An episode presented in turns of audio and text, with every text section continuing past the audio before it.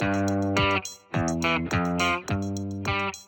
See, the problem with that is then my pastor will kick me out of my church. Oh, yeah. Yeah, well, uh, as you'll hear later in our right wing note of the week, you don't want to get kicked in a certain spot. Uh, but uh, yeah, I don't think he would kick me there, but he would definitely well, kick me out of the church. If, if, God's been speaking to him, he might. You never can tell.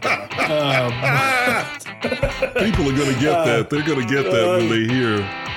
Yeah, exactly.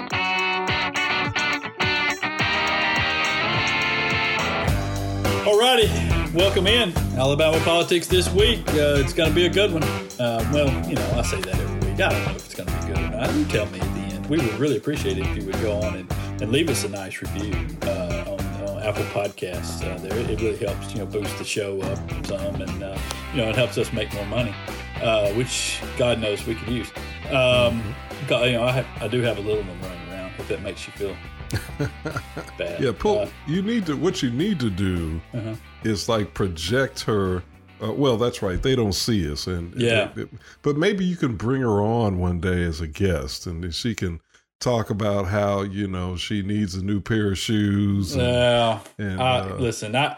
I, I don't think I could do it with a straight face, man. If, if I, I, I couldn't, I couldn't. I, if if you see, have seen this closet in here, it's uh, it's uh, I, I'm, I'm to the point I'm tripping over Barbie shoes. Uh, oh, so I mean, it's you know, I mean, not not only has she got too many shoes, the Barbies that she's got got too many shoes as well, uh, and it's just. Uh, oh, by the way, that the other voice you hear is David Person, and I'm I'm Josh Moon, and so I just yeah, wanted to make sure the one without understood. the one who's not tripping over any Barbie shoes. no, no Barbie shoes at your house, right? No Barbie shoes. No. Uh, well, so uh, I, we we might have changed the name of this to the Alabama Police this week uh, podcast. Hmm. Uh, because we are we're we're pretty much 100% police these days uh, you know it given things that have going on and uh, and our uh, reporting slash involvement uh, with various yeah. Uh, things having to do with uh, with the police both in Huntsville and now in in Montgomery I was I spent some time this week reporting on an incident that occurred there and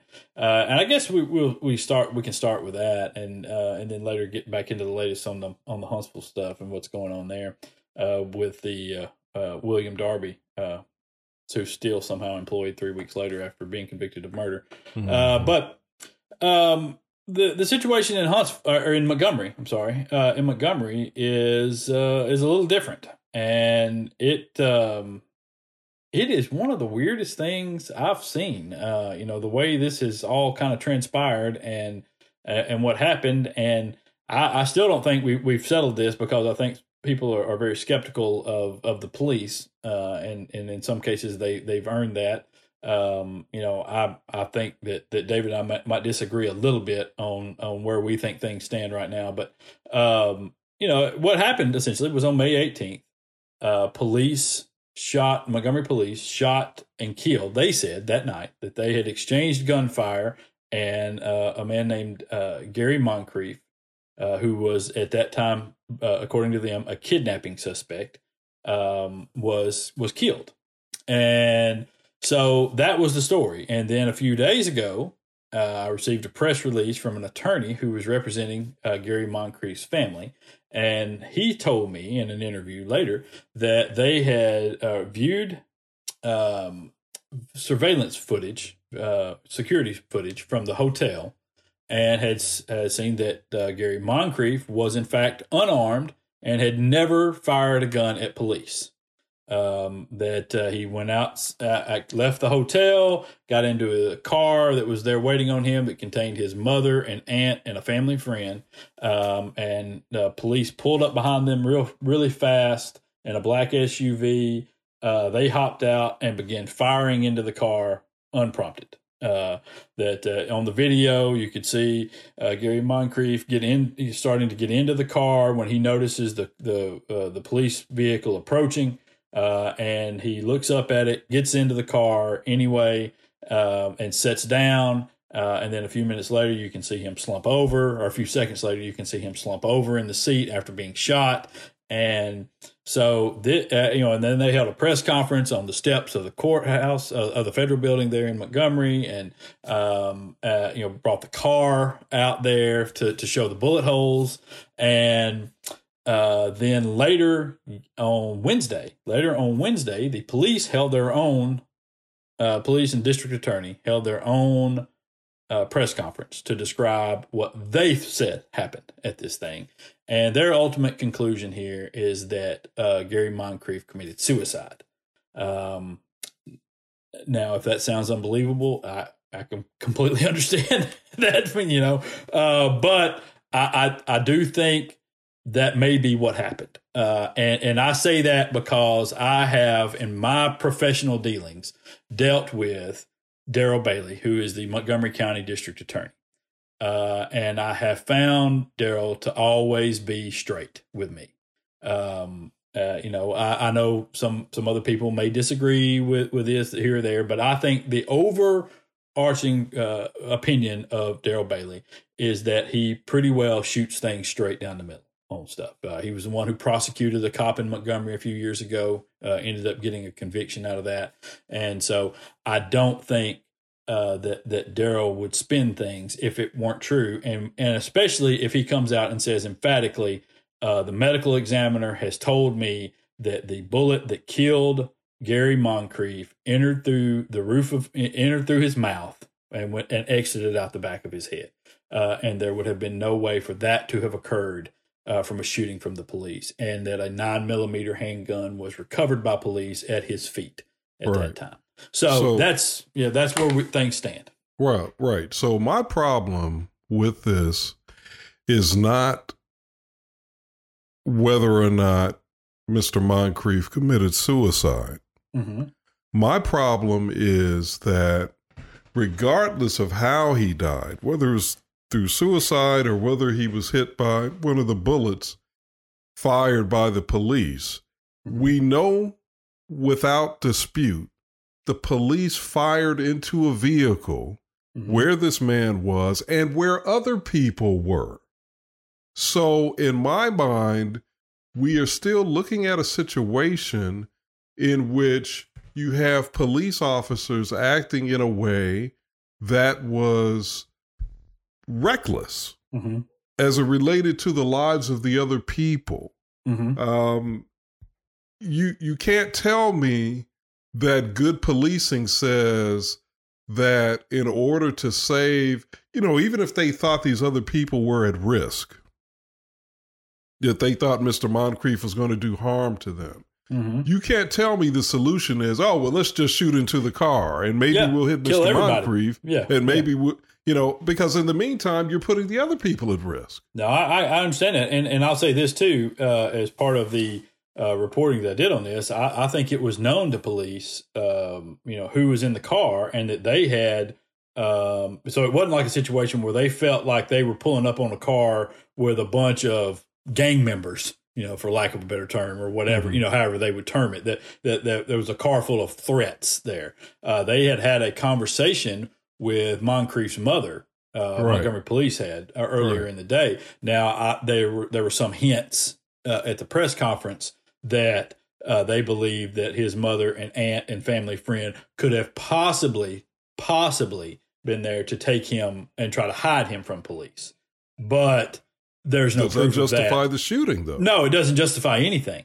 Right. Uh, and so I'm saying that you know what they what they did. You're you're 100 percent right. I mean, they just now you know I, I think the the pro police stance on this would be well the the man fired at them.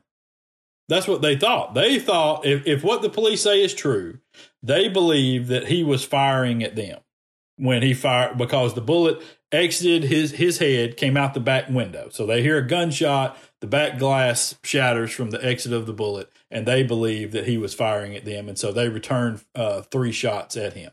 Now, does that justify shooting into an occupied vehicle where you know three other people are sitting?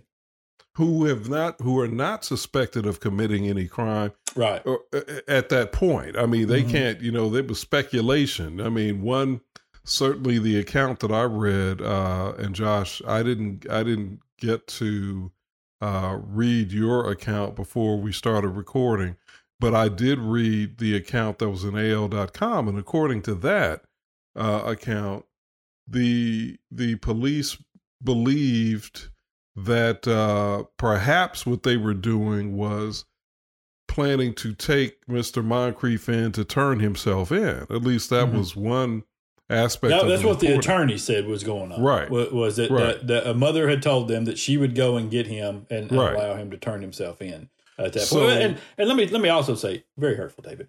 Uh, but um, I'm sorry. I just I, I, didn't realize you had written. I didn't even realize you'd written a piece. Uh, though that's that's good on yeah. you because you uh, got you know, on it. You again, hurtful, David. Very hurtful. Because you're not checking every day for my stuff. It's very hurtful. Okay, uh, but uh, no, I, am um, completely joking. But look, no, you're yeah, you're you're right. I mean, it's that.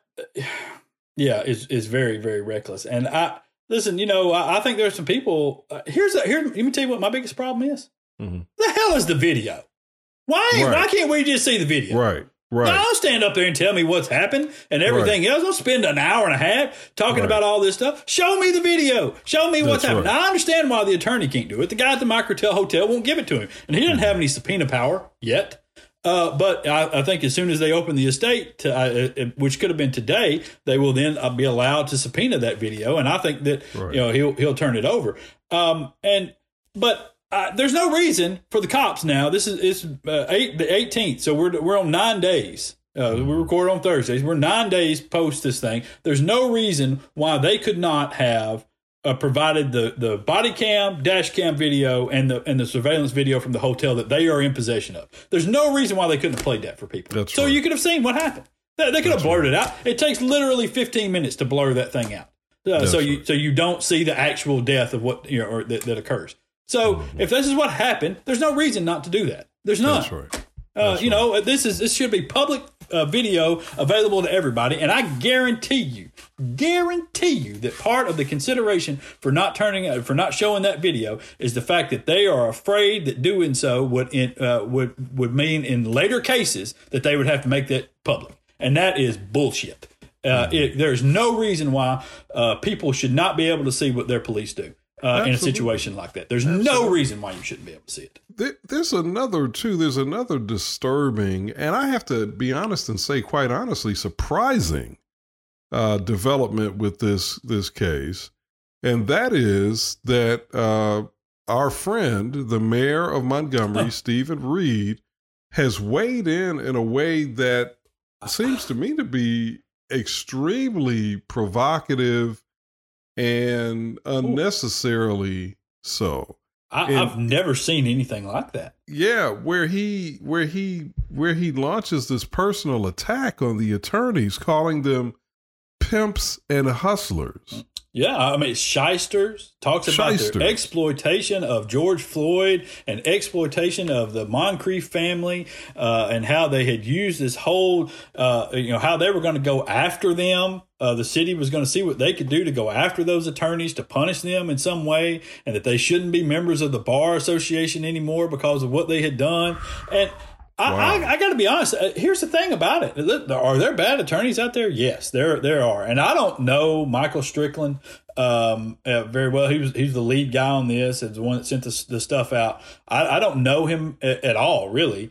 Uh, mm-hmm. you know, I've heard of him, you know, and haven't been around Montgomery reported for a long time. You know, I knew of Michael Strickland, but uh, it was always you know, n- nothing, nothing like that. I mean, it's not like he's Alexander Shunnarah on billboards out there hustling right. up, you know, chasing ambulances and things. Right. Um, it, it, was he doesn't run that kind of business, and um, you know, so that seems really out of line uh, for for you know what what is being alleged there with what I know of of Michael Strickland, limited as it may be. Uh, but then, in addition to that, I, the, man, the it seems very very plausible to me very, very plausible that he viewed this video, uh, and which I don't think there's audio uh, on this, and he viewed this video and heard the, the what uh, Moncrief's mother and aunt and friend said to him, and that video supported what they said. Uh, you know, mm-hmm. because it, it uh, even according to what Bailey said yesterday, it was within, uh, you know, it, it, like that, you know, that the gunshot, if, if what he he said was true, what Bailey said was true, and Moncrief shot himself. He shot himself, and then the police immediately fired three shots into the car.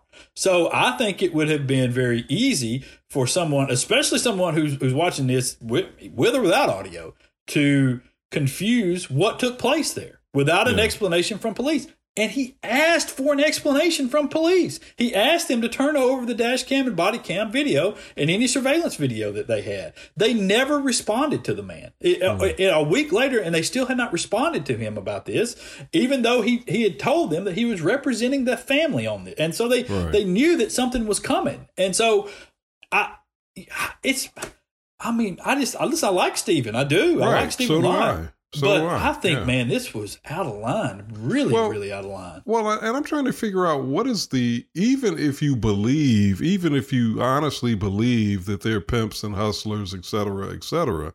Mm-hmm. My question is, what's the upside in launching a public attack on these attorneys? How does that benefit the city's case in in the court of public opinion? How does that? Yeah. How does that how does that accrue to the benefit of, of Mayor Steven Reed politically? I just I don't see an upside there. Well, I, I, I honestly I'd say this. I think uh, I think first of all, I think I think Steven was legitimately mad uh, that and, and believed completely that they were they, that they were trying to use the Floyd death and anniversary, which you know it was a, a year to the date that they they released this stuff, and so it was on that anniversary, and he felt like they had intentionally done this, um, and with you know with a focus on uh, you know community policing and things like that that were that were taking well, place all around. Well, and well, can we can we stop there for a minute? Sure, sure.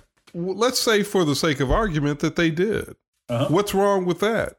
I mean, the, the, the, the job of an attorney is to represent your client's interest as robustly as you can. Sure. Well, I think he was saying that they did it uh, false with, with with with bad intentions. That they knew that there was nothing here, but they and as a matter of fact, he said this. Their intent was to use uh, the the public pressure uh, to back the city into a corner for a settlement out of this. Well, I, I would say again, attorneys have a right to to represent the interest of their client as sure, vigorously I, as possible. Yeah, but I and then I, I would also and then I would also add, Josh, real quickly, I would also yeah. add that we don't know how could we possibly know at this point whether or not the information is bad or good and and even if because again we haven't seen the body cam footage that hasn't mm-hmm. been you know, the attorneys haven't seen it, we haven't seen it. And then finally, you still have the unresolved question of why in the world are police firing into a car where there's a suspect, yeah. uh, but also three other individuals who they know are not suspects. Yeah.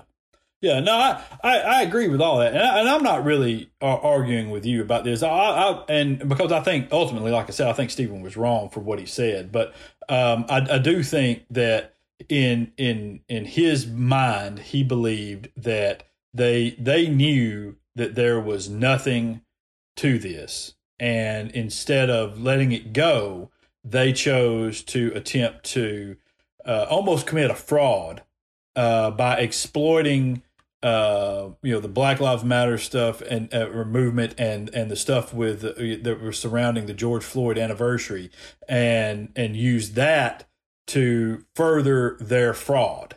Is, is and I'm, I'm using the term fraud here. Uh, that, no, he didn't use that, but um, and and I don't believe that that's what they were doing. I don't I don't think that that's what Michael Strickland was doing at all. Uh, but I think that's what Reed believed was that they were they were using this and that's the reason why he got so angry. And and I'll say too I think part of it was um you know wh- where the benefit lies for them in doing it this way is he was attempting to paint the attorneys as the villains in this instead of allowing the police department to be the villains. Uh, and so he was saying here are these attorneys who've exploited this family uh, while the police and everybody else was doing what they could do uh, in this situation, and and they were right. And instead of uh, letting it go, these attorneys uh, instead tried to exploit this poor family by capitalizing on the anniversary of George Floyd's death and and the national movement that has occurred. And so I, you know, I, I like I said, right. I think it's it's wrong what what took place because I, I, I don't yeah. think you know, just the facts of this thing, man. You look at it and and and it's I think it's very reasonable. Hell, the police thought this is what happened. The police thought mm-hmm. they killed him. You know, mm-hmm. that's, that's, what right. they told everybody that's the right. night of this thing. So right. I mean, it's yeah. it's very unfair, and I think they owe him an apology. I think they owe Michael Strickland and that firm an apology uh, for what they did uh, in this and what he said and, and how they portrayed them, and and to say that. Uh, if because one part in there he said, you know, if if he if he didn't know the facts, he could have known them. Well, well how? How? well, how? I mean, yeah, he took the only avenue available to him. Right. Uh, you know, and, and, and it wasn't, right. and they, they ignored him. And so, and, and, I, I just, you know, and I think a lot of times public officials forget or, or they purposely ignore the fact that the facts aren't what a public official says. Mm-hmm. The facts are, are because that's automatically subjective. The facts are objective. Yes. The facts speak for themselves. The fact isn't, well, because the police chief said XYZ or the mayor says XYZ, that that's a fact. No. Yeah. Yeah, no. No. Uh, I just, uh, it, it, no, you're right, 100%, man. And I, and you're, I, I just, you know, sometimes, um, it's one of the reasons why why I, I, I like uh, Steven Reed is is that I can relate to him because I think he does like me, and sometimes we both say things not necessarily recognizing the impact of the things that we're saying. Um, and and I think this is one of those cases where uh, you know he got he got a little heated and he said some stuff uh, that you know might be uh, better said behind closed doors somewhere. mm And he said it in front of microphones and cameras. And um, you know, I, I just you know, may, may, and listen, maybe there's something else here that, that we're unaware of that took place. Um, you know, but I, I don't think so. Uh, you know, and having because I read the response back from from Michael Strickland uh, yesterday and put it in the in the story that I wrote that David didn't read. Uh, that um, that uh, it was a very good story. I hate he didn't read it, uh, but it, it's um, the. The, well, you know, it wasn't on purpose. I ran out of time. You know, I mean, by the time you sent me the link, you know, and then you also sent me another link that I had to listen to. I mean, I ran out of time. It just, uh, well, uh, uh, last last night when all this was going on, uh, I said, and my wife asked me what I was watching. I said, I'm watching this video about the uh, Gary Moncrief shooting, and she said, "The who shooting? What happened? What what's going on?" I was like, "Oh, thanks for reading." Uh, so yeah, uh, you didn't you know. publish the story until this morning. Well, I, no, but I talked about. I read. I published a story yesterday. Well, I read that one. Right. I read that one, but that one didn't include the updates. So right, I no, no, I'm just saying. No, I was talking about my. I was talking about my wife last night. Uh, well, yeah, yeah, I was yeah, comparing yeah. you to oh, her. Okay. And, yeah, yeah, So yeah, you both have let me down tremendously. Uh, so, uh, but yeah, so no, it's uh you know that the, his response strickland's response back was essentially lie, you know what are you talking about you know i you know i i viewed the video and and had testimony from the mother and aunt who were in the car mm. and it, it is very reasonable for an attorney to make assumptions based on what they view on video and the testimony of people that they've interviewed several yeah. times and that didn't change yeah. and that and those listen at that press conference, the uh, his mother and aunt still maintained that no shot came from in that car. And so, mm. what what is that man supposed to do? I right. mean, to me, he went to the. I mean, he went to the to the hotel, uh, talked his way into being able to see that video, and uh, while the guy wouldn't give it to him, he allowed him to view it. And so they they sat at that hotel and watched it several times over and took notes about it. And I don't know what else he could have done. I don't know. I mean, it just uh, he requested the stuff from MPD. I, yeah, I, I, just think it's very unfair, and I, I think that you know that, that, they they should apologize to Michael Strickland and, and, his firm for for saying the things that they did. Unless there's something else that I'm unaware of, and if there is, then they should have said that at the press conference because it's it's really unfair to leave it that way. and to and to the people who will say, well, you know, uh, the account of what Mister uh, Moncrief did that precipitated this whole event, you know, allegedly going uh, into the uh, uh, what let's see, he went into the house, I guess. Mm-hmm. Yeah, uh, the house and, and, and beat her and, up pretty good. yeah, and and and threatened her with a gun and yep. all of that. All of that is horrible. There's no. Yes. I mean, if that's if that's what happened, that's absolutely horrible. Yes, it is. But but none of that. And my my point would be that you know um, he should be if he did all of that, then he should be alive today to be prosecuted yeah. for for those actions. Yeah. He shouldn't be dead.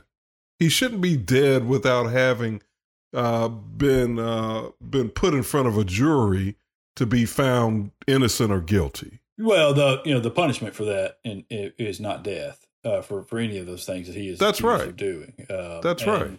But you know, I, I, I, you know, having having looked at his previous record, um, and and the allegations that he faced uh, from that day, and, and and there was a restraining order against him as well from mm-hmm. by the, the, same young lady that uh, that he took, uh, it, uh, allegedly took at gunpoint uh, out of mm-hmm. there.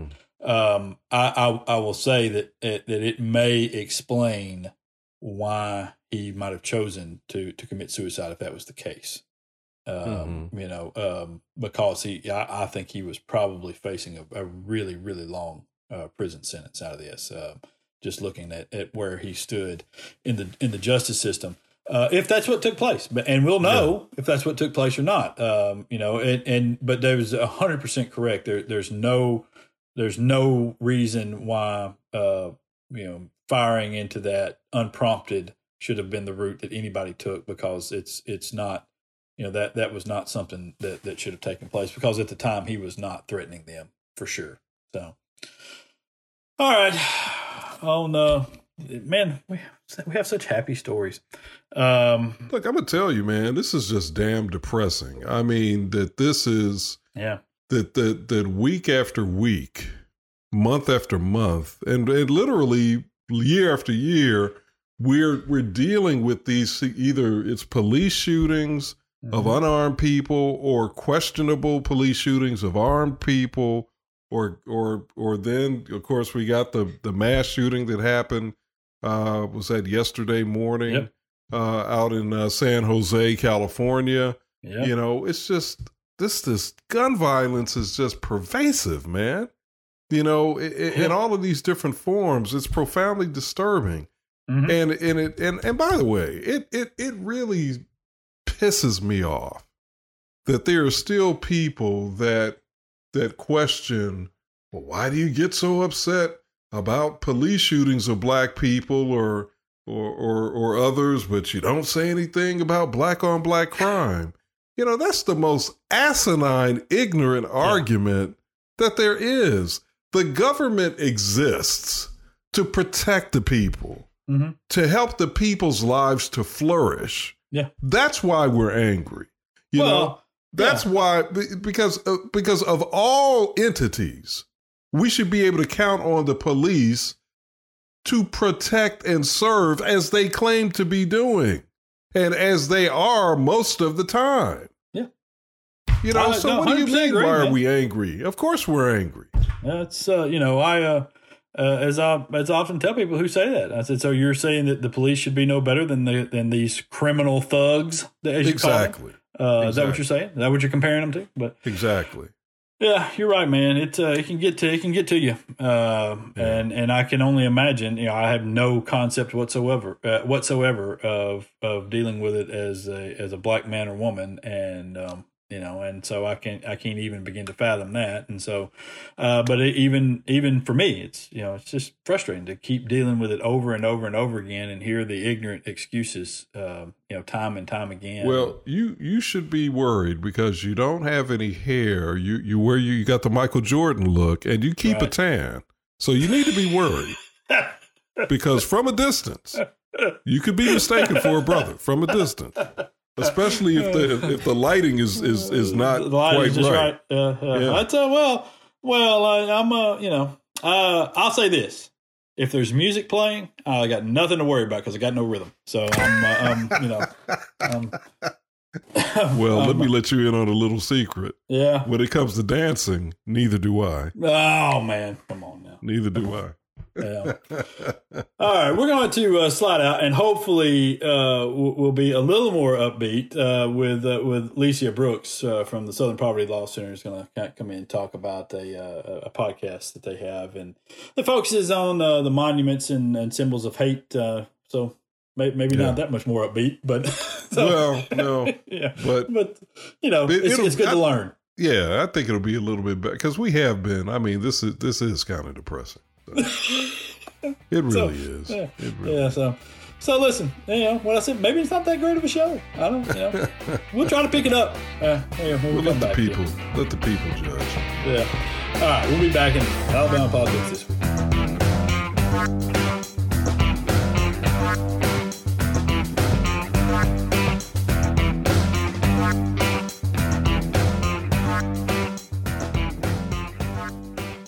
All righty, welcome back into Alabama politics this week. Uh, Josh Moon, David Person, and we are happy now to uh, be joined by Lecia Brooks.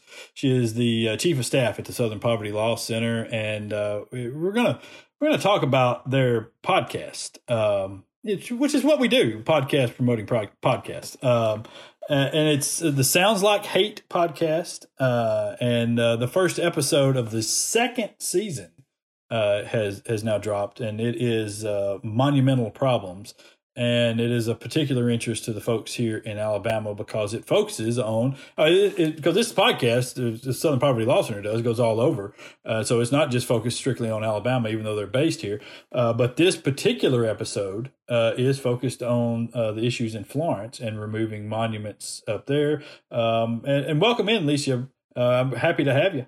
Thank you, Josh. I'm so happy to be with you and David. Thank you. Uh, I I guess what uh, what was the the the podcast purpose uh, and and what uh, was that first season like? And you um, obviously y'all felt like it was a pretty good success because you're doing a second season. Well, yeah, thank you. I mean, you know, the Southern Poverty Law Center, lots of nonprofit organizations that have existed for a long time are trying to catch up with the times. And we've recognized that podcasts are a great way to get our information out. So we worked with these producers to develop this narrative format in terms of talking about hate and extremism. Most people will will kind of you know remember or recall the Southern Poverty Law Center. We still put out the map, the hate map, and it's information that tells about kind of the hate groups that exist across the United States we really wanted to get into what's behind that, what inspires and calls people to join into hate and extremism groups, right? So the story behind Sounds Like Hate was really to get a kind of a behind the science, behind the scenes look, and to also really um, point to the warning signs about radicalization and how easy it is for someone to get caught up in hate and extremism before they even know about it. So the first season, our inaugural season, really followed a young woman who um, really just found herself in the middle of, of, of, a hate group before she knew what was what was going on. And more importantly, uh, we followed her journey to try to extricate and remove herself from that. And so, mm-hmm. you know, we hope to do the same in season two to kind of add some nuance to to our our research, if you will, around hate and extremism in the U.S. Because as you know, it's a growing problem.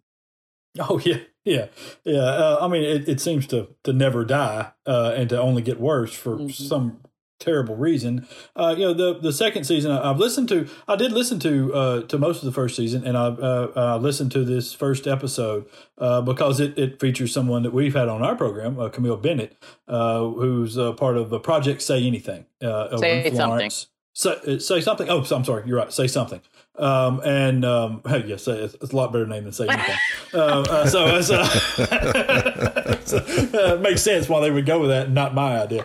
Uh, but uh, so, but it is, you know, I, I, think there there are a lot of portions of that that were that were I don't know if they were necessarily eye opening, but they were so tr- uh, true and so true to what you hear all the time from people about the monuments, mm. uh, which is we're just used to them, you know. They're there. Who are they hurting, you know? And and and I think that uh, this sheds a, a, a really solid light on what the purpose of those monuments were and uh, and what they're doing. And uh, it just I, I don't understand what why people are so attached to these things.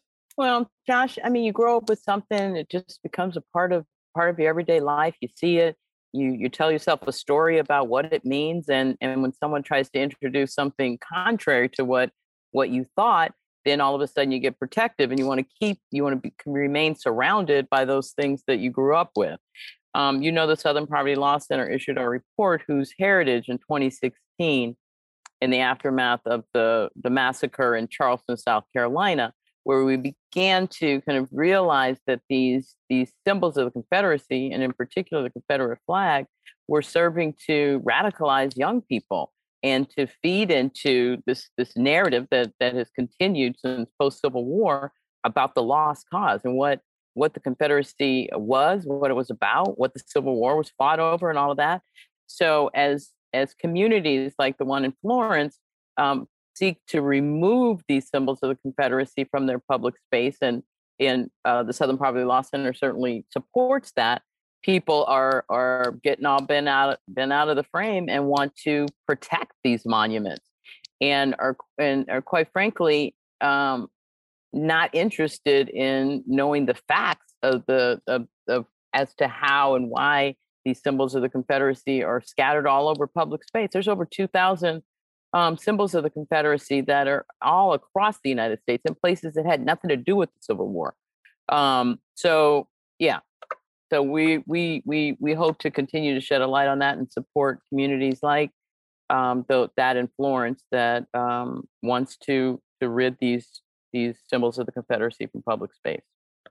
You know, uh, Lecia, um, it it seems to me as though well first of all let me let me let me step back a minute. The southern poverty law center in my estimation is one of the most important entities in our country let alone our state. And i just want to take a moment to say thank you for the pioneering work you've done. Not only have you uh, been able to uh, do what you know activists and governments have tried to do unsuccessfully, and that was basically dismantle the Ku Klux Klan as a viable organization. But you also helped to create, lay the foundation for what is now the modern social justice movement and and you've created a space now that uh, is inhabited by other great organizations like the Equal Justice Initiative and others. So again, I just want to thank you uh, as a representative of SPLC for for that work. Now, it seems to me that one of the biggest challenges you face is that there are a lot of people who, due to their education and due to the information to which they've been exposed through their families, who honestly believe that and sincerely believe that these monuments and other overt manifestations of the hate that the Confederacy represents is, in fact, not at all hate, it's heritage. And and many of them even seem to be either oblivious to or in denial about what the confederacy actually is even when you present them with the documents that say hey look this is what the founders of the confederacy right. said it is. That's right. So how do you how do you combat this? Well first of all david thank you so much um, for for that your kind and generous um, comments about the work of the Southern Poverty Law Center. I'm certainly um, grateful to be associated with with this organization. Thank you also for lifting up the work of EJI, and we we um, regularly depend on the great research that they have done um, with respect to identifying uh, iconography, Confederate iconography. And so together, groups like SPLC and EJI will continue to present the facts, prevent the, present the information. Um, you know, things that you're taught to believe that come from your family, that are reinforced by, you know, your church, the school, um, what you see with your with your own eyes are really very, very difficult to unlearn. And we understand that. I understand that. And when you think about the narrative of the lost cause and how carefully and meticulously that has been um, pushed out in terms of a propaganda, propaganda campaign post the Civil War movement, uh, the end of the Civil War, you could see and recognize that it's going to be challenging to undo that. It was it was the um, United Daughters of the Confederacy, and this is interesting because everything kind of you know comes back to the same. White women lifting up and cleaning up what they thought the work, the good work of white men uh, who fought on the side of the Confederacy, lost, wanted to find a way to to reassert their supremacy and did that by creating this narrative of nobility and um, um, that these people fought for a cause that was so just and so righteous that they need to be venerated in public space. So they set about creating these monuments and statues that would support that narrative. And they appeared everywhere. And so families were then kind of raised to believe this. Your, your relatives, our forebears, you know, stood up, stood against the tyranny of the North to protect our land, whatever it was, gone, gone with the wind kind of mythology. And and now when truth is being presented that it was a deliberate propaganda campaign, not meant to honor the war dead, because our research shows that there were two peaks in history when these monuments were, were erected primarily post Reconstruction and at the beginning of the Jim Crow era, and then during the Civil Rights Movement. Both times in our history where African Americans were asserting or reasserting civil and human rights, right? And so it was intentional that these went up at that time to reassert white supremacy.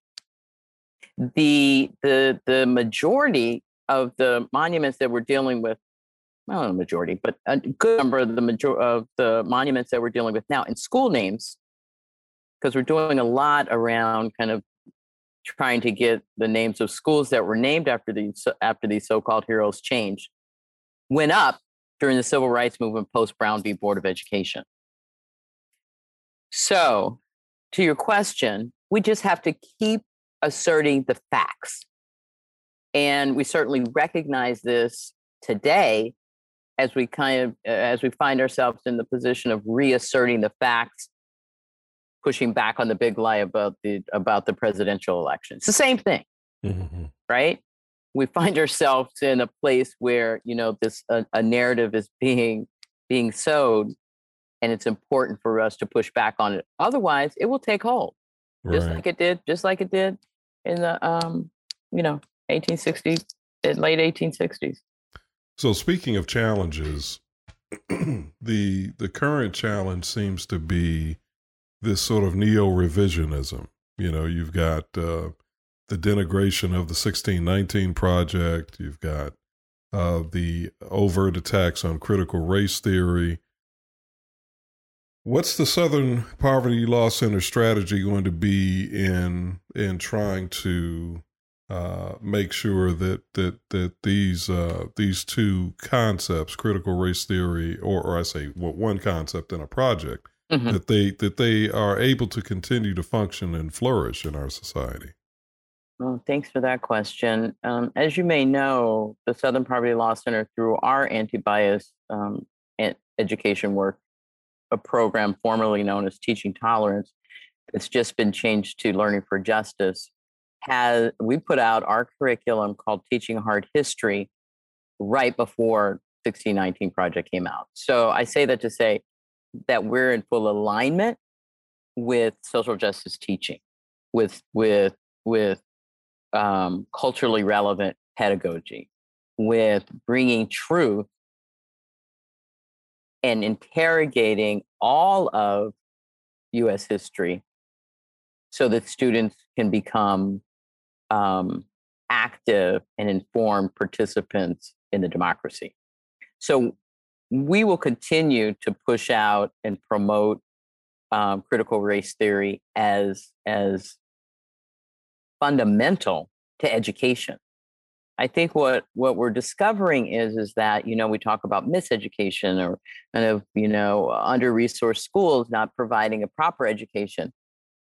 Even the most well resourced schools have not been teaching the full truth or the full history. And as Bryan Stevenson would tell you, we will never get to be the place that we want to be or that we purport to be or that we kind of you know hold up as this ideal unless unless and until we face the truth of our history and reconcile ourselves to that. Um, the southern poverty law center is moving more intentionally into the policy space and we you know signed on to some letters of support around critical race theory with the department of education and certainly trying to put, put push back and make sure um, the former president's you know initiative to to push patriotic education which you, some could say that that's what you've been that's what that's what i was taught right? Right right, right. so yeah we're that's something that that that we will continue to um make a, a an important part of our work here at the southern poverty law center. You know, it, it's always it's always struck me the the hatefulness with which things were, were done and and, and, and that we accept uh, like the the names of the schools that you mentioned uh, you know uh, many of those were named particularly in Montgomery mm-hmm. where I'm very familiar with uh, they were named after uh, so many white people pulled their children right. out of public schools and created private schools there, and then they named the schools that they left behind. That's right. for the Confederate people. That's I mean, this is a, this is legit, and we just accept it. And there are people fighting, and I, this is the thing that has never. I, I can't. I don't understand why people uh, latch on to this heritage thing so so boldly. Let's say your your forefathers, whoever the hell back in the uh, oh, in, in, those days, uh, were were convinced that they were coming for their land and they fought on the on the side of the South. Okay, what you know it's wrong now. Mm-hmm. Why are you still standing up for this? Mm-hmm. I mean, and it just and the the miseducation of everybody to the point of that's not even the Confederate flag. You know, I mean, it's, it's also it drives me insane. It's just this is the flag the Klan used, man. That's why it's there. Um, eh, how do you? I mean, it, has got to seem like a daunting thing every day, right? It's just got it's it's like banging your head against a wall, is it not? No, it, it, it's completely that. I mean, gosh, I never thought of it that way. Like they named the schools and left them at the same time to mm-hmm. ensure that the the the black kids that were going to go that, that were there will will will know, mm-hmm. you know, that that um, they are not equal citizens and mm. and this is this is the point of of our research and whose heritage that that it's not these symbols are not benign. They are meant to support and assert and reassert white supremacy and black inferiority. That that's it. And and and it's not about heritage. Um, it's not about teaching history. History is not told through monuments and memorials. History is taught through through, through education educational system. Monuments Statutes tell me what the society values. Mm-hmm. Who you venerate in public space tells me more about your values than any history. You have these huge outside monuments of Robert E. Lee. And uh, to your point, Josh, Robert E. Lee himself said, don't, don't do it. Yeah. He said, yeah. don't create these, let it go. We need to move on. Don't do it. It'll further divide the country. But no, they took him and made him the central figure of it, right? Yeah. and pretended that he was a great military leader, That's like right. they knew. Right. You know, right. oh yeah, it was, it was great, Right. fantastic. Yeah, right Yeah, no, noble and you know I, I remember talking to a sorority about him a couple of years ago apparently they had, you know sororities have their thing with them too i mean not Mhm. sororities fr- uh fraternities Fraternities. Yeah. uh-huh. so yeah there's Yeah, a lot to undo there's a lot to undo well, listen, I, I, I, applaud the work that you that y'all have done and, and continue to do. Um, you know, I've I've I've worked with the with Southern Poverty Law Center and, and benefited from the from the work y'all have done uh, many many times, and so I. I applaud all of that, and and also the Sounds Like Hate podcast. Uh, you know, I think that it's it's a very important piece, and will reach a new audience, uh, and, and hopefully influence people in in a way uh, you know, to, to to remove some of this ignorance uh, that that we have that that's so oh, it's so daunting sometimes. But uh, listen, I really appreciate you taking some time. I know you're extremely busy, and I, I re- we really appreciate you coming on. josh i appreciate you thank you so much for what you know you put truth out there every day and we we, we see you and we appreciate you thank you for giving us an opportunity to talk about sounds like hate you get it at wherever you get your podcast we have two more episodes coming up on the monuments one is the june 2nd is moving to to a community in texas where someone qualifies for membership into the udc and then uh, june 9th we look at stone mountain and there's a lot happening in stone uh, around stone mountain right now so you don't want to miss that thanks so Absolutely, much Absolutely. y'all check it out. Yes, ma'am. Thank thank you. It's Thanks, Alicia David. Brooks with Thank Southern you, Poverty Law Center. Uh, she is uh, sh- uh, great, and they, they do great work. And, and for real, check that out. Uh, I'm I'm really interested in the one about the the Stone Mountain Oh, yeah. uh, stuff. Uh, I, I really want to I really want to see that. But Alicia, thank you so much for coming on. thank you bye bye John. bye david Bye bye. That's uh, man. They um, you know, it's, I tell you, man, what she said there was was really uh, one one of the things she said was really something, and that is uh, that that the statues and monuments don't teach you the history; they tell me what you value. Yep. And that is, man, that is that is really really true. And I've never I never thought of it in that way, but Yeah. that is that is that is something else. Yeah, uh, that's, and that's oh, it's a good podcast. Um, you know, uh, let's speed it up. Uh, but it's uh, you know, I, I have to uh, because I, I listen. To, I, you listen to audiobooks a lot. Uh, I don't listen to audiobooks, but I actually love uh, well s- sound rich narrative podcast. I, I don't- you Oh, know yeah? I like ours. I love like those. this one. S- Say what? Say what? Like this one. Yeah, like I ours, do. sound rich. Yeah, Uh, No, well, ours is sound rich in a different way. I mean, I right. you know we have a we have uh, scintillating, sometimes uh, extraordinarily provocative and uh, profane conversations, which I think yeah I like those too. You know, we should lean more on the profane. I think we've not been hitting that nearly hard enough. See, the problem with that is then my pastor will kick me out of my church. Oh yeah, yeah. Well, that's, well, uh, as you'll hear later in our right wing note of the week, you don't want to get kicked in a certain spot. Uh, but uh, yeah, I don't think he would kick me there, but he would definitely well, kick me out of the church. so. if, if God's been speaking to him, he might. You never can tell. Uh, but- People are going to get Uh, that. They're going to get that when uh, they hear. When they yeah, hear the exactly. See, it's a uh, man. It, listen, I you know I I. I think that uh, that you know that what, what that podcast is great. Uh, there are a lot of good podcasts. Let me tell you something before we get out of here. Mhm. One one thing that's that's been driving me crazy lately. What's that, How is it that Snowfall has never been nominated for an Emmy of any kind? dude?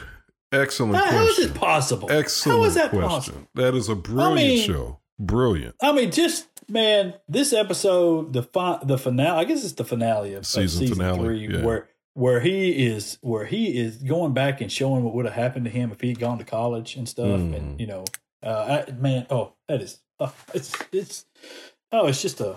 It's just so good. I mean, it, the whole thing is so good and so authentic and so and well acted and well written and uh, it's a. You can't listen, man. You can't tell me that The Handmaid's Tale is better than this. All right, Yeah. And that damn Perry Mason show is not better than this. I look, man, I agree 100%. And what it has over those other two is it's actually based loosely on real history. I Yep. mean, on actual stuff that happened. So, Yeah. I mean, it's just, anyways, I, I know we're uh, it's way off of of Alicia Brooks segment that we did for her interview, but, but know, maybe she watches Snowfall and she agrees. Yeah. I don't know, uh, but yeah. that's I, I, just I just thought it, it, you know we were talking about the, the, audio, but I don't even know how I got there. But man, it just it's driving me nuts well, that they, it, it, has not been nominated. It's I it's think it's a very well done show, and I think uh, even though of course the great John Singleton is deceased now, and he was the yeah. I guess the primary creator of the show.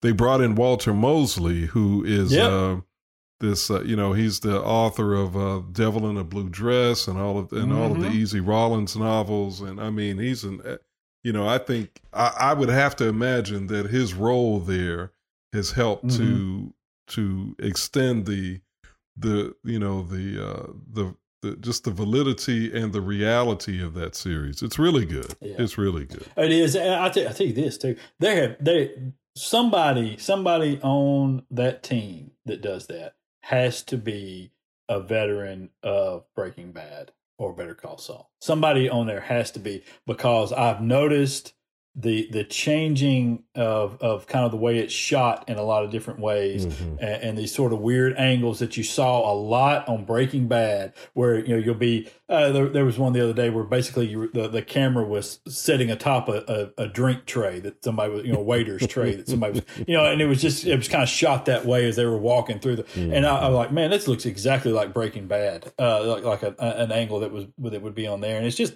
those those sorts of, it's so good it's it's so good but you know and all right, so so you've got two assignments: watch Snowfall and listen to Sounds Like Hate yep. podcast, uh, yep. and that's what you've learned from this segment. That's right. Um, Entirely different and, types yeah. of programs, but both really, really good.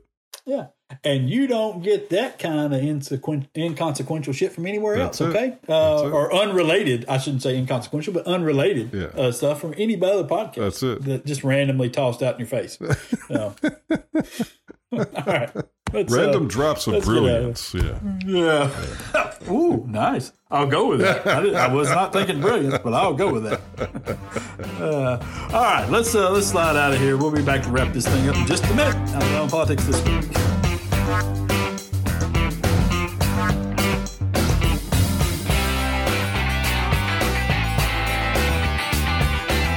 Alrighty, welcome back in Alabama politics this week. Uh, wrapping this thing up here. Uh, we, you know, I, I think um, we we talked at length in the open about the uh, situation in Montgomery, and um, you know, we and we've spent a couple of shows on the Huntsville deal, and so I just wanted to to update. You know, we we offered uh, Mayor Tommy Battle a, a, spot on the on the podcast to come on, and uh, he blew us off. Uh, so because you know why go someplace where they might ask you actual questions? I guess. I mean, we you know listen, we're we're professional people here. We weren't going to come. We, we, he was. We were not going to yell and scream at Tommy Battle and and try to make him look foolish. Uh, yeah. But you know we do know the facts of what happened, and so we were going to ask him you know pertinent questions about you know the the Darby situation and about the uh, the report uh, for the city and. Um, you know. Well, this may sound strange, but I actually understand also why Tommy may not have wanted to come on because, um, you know, he and I are sitting across the table on this issue. It, eh, at least we were negotiating, and now we're sitting across the table. I guess in a in a holding pattern, uh, and uh, so it may it may be a little complicated for him to to uh, you know to to balance those two realities where you know and and I don't say that as a I'm not saying that to be demeaning or or dismissive. I'm just saying in mm-hmm. fact I even when you suggested it I even thought, hmm, I wonder how whether or not that would complicate things for for me on my end, but I was willing to you know, if he was willing to come on, I was willing to do it. So, yeah. you know. Well, I mean, you know, I don't to me this is how I always kind of look at things. And I understand that there there are situations, especially with policing and, and things like that, that, that have to be kept private and, and things for a period of time at least. Mm-hmm. Uh, but for me, a- after a situation has already run its course, and this Darby thing has run its course. All right, I mean it's it's there's nothing else to be had. There, there's no evidence. You're, you're not you know there's nothing right. going to be presented. You're not tainting an investigation. You're not doing anything. If you can't now come on and answer questions about that, mm-hmm. then you know why what what secret you know thing are you trying to keep private there? You know, and, and so that to me is yeah, there, there's no reason why these things can't be talked about in public and and to explain to people. And if you've got if you've got nothing to hide about it, then you shouldn't have any problems answering whatever questions comes your way. Mm-hmm. Uh, now, I mean, I, I think it's very fair to say you know that you don't want to do things because you're afraid that somebody uh, who has been disingenuous in the past may paint it a certain way, uh, you know, or try to you know uh, do it you know do something to to your answers or shape it in a way that that's unfair we're not we're not being unfair to him. Uh, you know, uh, and and and would never be unfair to him, right? Uh, about these things, and and that's that's just the bottom line. You know, I wanted them to come on because uh, literally the one question I wanted to ask him was, "Do you feel like what uh, the way that William Darby portrayed himself that, and, and handled himself at the scene of that shooting was proper?" That's all I wanted. To, that's really the the the question I, I wanted to ask him if he felt that that was proper, because that's the only way you can get to uh, that he felt the, the, the jury was uh, was wrong was that he felt that William Darby acted properly, and, and if is that the way he wants his police department to behave? Right, and I will say, and of course, I again I have a conflict of interest here that's obvious, but I would say based on what Tommy has said to me directly uh, as well as State Representative Laura Hall and some others who were in the meeting with him, that he did feel he had acted properly because, as he has said to us and has said to the public, actually, uh, you know, he was doing what he was trained to do. I mean, that, that's that's insanity to me. It's insanity yeah. to me. To well, I think that, it is too. Yeah. Uh, to think that that yeah. man i mean you can say i can i can even allow you the wiggle room to say i don't think that he should be charged with murder mm-hmm. but i don't think that what he did was proper mm-hmm. um, you know i can i can allow you that now i don't believe that i believe that what he did was murder i believe that he he it was a reckless disregard for another human being's life uh, and he acted like a complete ass to somebody uh, who was uh, going through a mental health crisis at that particular time, had called for help, never threatened his life, and he shot him simply because he refused to have any understanding uh, of another human being. And I feel that is murder every day in my book. Uh, but if you want to take a position here that I don't think that he acted properly in the way that he handled things with this this other human being, but I think that what he did uh, was was manslaughter.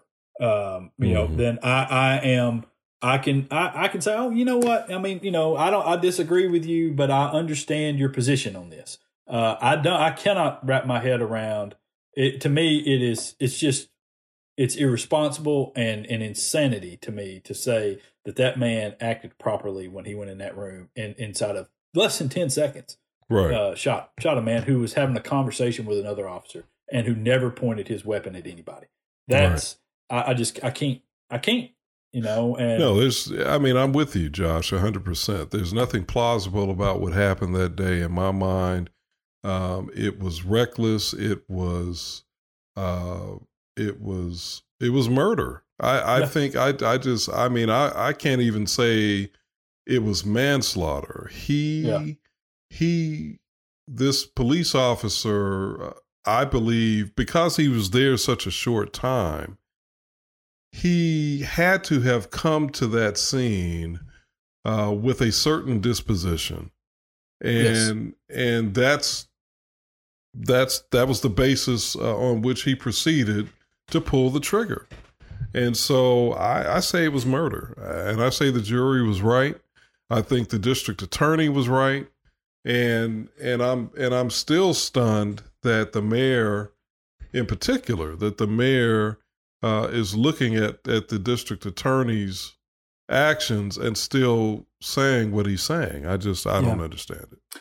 Uh, you know, and there was another post on uh, on Reddit um, in the in the Huntsville uh, subreddit uh, about this, allegedly from another juror. Mm-hmm. Uh, this one was the juror that had the medical issue, um, and allegedly had the you know this was from, from that person. Um, and but I'll say, you know, whether or not that was true or not, they the person whoever whoever wrote the post pointed out uh, some some pretty strong things, which is you know all this talk about how he followed uh, protocol and you know he did he followed his training. Well, no, he didn't. He he he broke training about ten different times.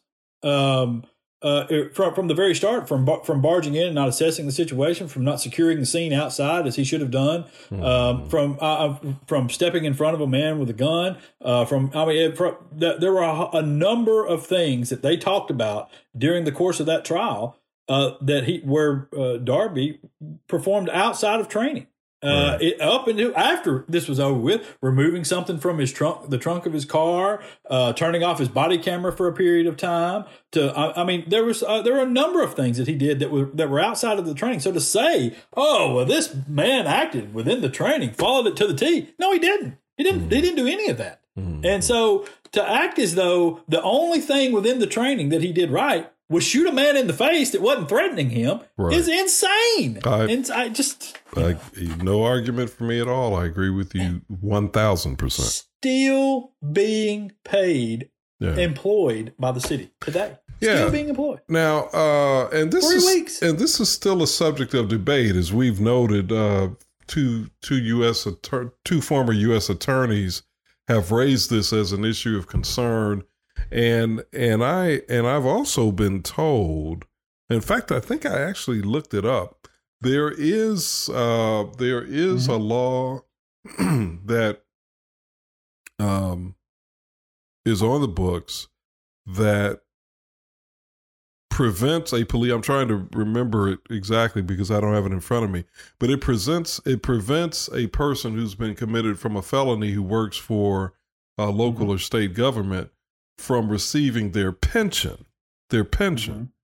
Mm-hmm. Uh, so Darby should at this point no longer be eligible for a pension. But you'd have to think if there was that law there, mm-hmm. why wouldn't there also be a law that says that if you've been convicted of a felony, that you should no longer be paid by a municipality or or state government? Let me ask you a question. Yeah. Let me ask you a question. Yeah. Do you think that if tomorrow they go in and catch the custodian stealing money from the petty cash drawer, mm-hmm. do you think that that guy's still going to be employed three weeks from now? I do not. I do no. not. Hell no, that guy wouldn't. Much less three mm-hmm. years. I do not. You know, and that's listen. That, that's what we're talking about. We're not talking about a guy uh, who is uh, you know, who's just been accused of a crime here. Because when Darby was accused of a crime, mm-hmm. that was three years ago. All right. So he's been getting paid this whole time, including paying for his attorney uh, during the course of this. So, so this went on for all that time, and they paid for his attorney. So the, the accusation of, of murder has gone on for, for that period of time, uh, and then the conviction has only been three weeks. Hell, if you caught the guy uh, who's cleaning the place over there stealing money from the from the cash drawer, he'd be gone uh, in three weeks on just the accusation. Yeah, yeah, I think that's and and I I don't I don't argue with you there. I would say, um, and and I and we may not agree on this, but I would say, as problematic as, and I think you laid it out well, as problematic as it is, I don't actually have a problem with Darby being paid uh, up up to conviction, and that's only because, and that's only because the uh, and, and we can question the veracity of this of this entity, but the but that review board cleared him. Yeah. So yeah. because it cleared him, even again, we can question the veracity of that mm-hmm. process, mm-hmm. and, and I'd be right up there with you in doing it. Yeah. But they cleared him. No, no, I don't disagree with that. As a matter of fact, I think I said on here before. I, I, I don't, I don't have a problem with with police in most cases being being placed on administrative leave with pay. Yeah. Uh, because I do think they are in a position, much like teachers, mm-hmm. uh, they're in a position where they often are uh, uh, are victims of false accusations mm-hmm. uh, and that have to be explored uh, and have to be you know even even if what they what you know what somebody claims is only partially true you know it, it most of the time in, in those in those cases that doesn't rise to a fireable offense. Uh, right. Uh, you know, you know they may have broken some form of protocol, but it wasn't to the extent where you know, they violated someone's rights or something like that. uh, so you know, I, I, feel yeah, I'm with you. I think that that, that you know if they can pay them until until there is a guilty verdict uh, or an admission or whatever uh, in there, I, am fine with that. I, I, I was just saying, I was just drawing the comparison to the to the guy, you know, mm-hmm. the, the the petty guys on the uh, on the employee city's budget, and uh, you know, I just I just I think that we, they've set up a double standard here, um, you know, because let's be honest, that what we have done now in the country is we've talked up uh, police and and soldiers in a lot of cases to to the hero status there, and in a, in a lot of cases they are heroes. Okay, oh, they yeah. are they are yeah. doing a tough job that nobody wants to do. That's right. Um, and and yeah. not receiving you know not receiving things that they were promised in in, mm-hmm. in the case of a lot of veterans uh, out there. All right, uh, but when you do that and you assign that level of of status to somebody and make them above reproach, you have these issues here where you set Absolutely. double standards up that that are unfair and, and are, are flatly wrong. And I, I think that's what's taking place in a lot of cases now. And they're, they're just men.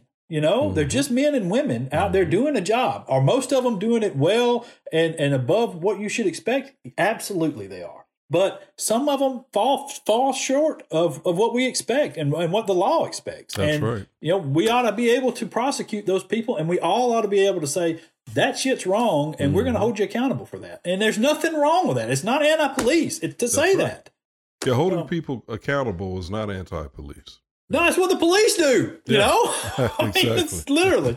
so uh, it's just. Uh, I mean, it just sometimes drives me crazy, man. But uh, yeah. Uh, anyways, right. so we uh, we're we're up to our uh, our right wing note of the week, right? Uh-huh. Oh, listen. Yeah, you have to t- you have to tell me about this one. I hadn't heard I hadn't heard about this one. This is sounds crazy. Kansas State Representative Mark Samsel. Uh-huh. Uh, he was arrested a few weeks ago after he kicked a student in the crotch at a school where he was substitute teaching.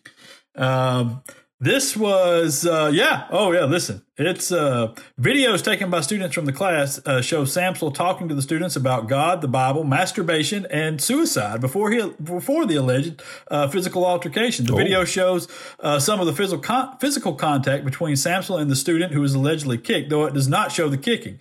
Uh, you're about to anger me and get the wrath of God. Do you believe me when I tell you God has been speaking to me? Samsel says at one point in the video uh, Samsel, it shows Samsel grabbing the teenager. Uh, and uh, then and then Samsel threatening to quote kick him in the balls, and then he did so about ten minutes later, according to the student. Was uh, not not that it matters, but mm-hmm. I am uh, not that it matters in terms of the wrong that was done to this child. But was this at a public school? Oh yes, it was. Yes. He was talking oh, yeah. about God and. Prayer mm-hmm. and masturbation at a yeah. public school. Uh, the high schoolers uh, recorded Samsel making a series of bizarre remarks, including telling the students to quote unquote make babies. Who likes making babies? That feels good, doesn't it? Procreate. You haven't masturbated? Don't answer that question. God already knows, he is heard saying on the footage. Huh. Yeah. Yeah. Um, Republicans in Kansas are very concerned. They're concerned. They're concerned. Much like Susan Collins, they're very concerned by this. This guy, this guy definitely qualifies as a right wing nut. That's for sure. Oh, he's he, he just qualifies as flat out nut. I think. He's yeah. Not even he, he's on the right wing, but he's definitely a nut. Yeah. All righty that's gonna do it for us for this week. I uh, hope you enjoy our enjoyed our depressing show. Um, uh, thanks to uh, Delicia Brooks and the folks at SPLC and our fabulous producer who puts this all together for us. All right, until next week, y'all be safe out there. Peace.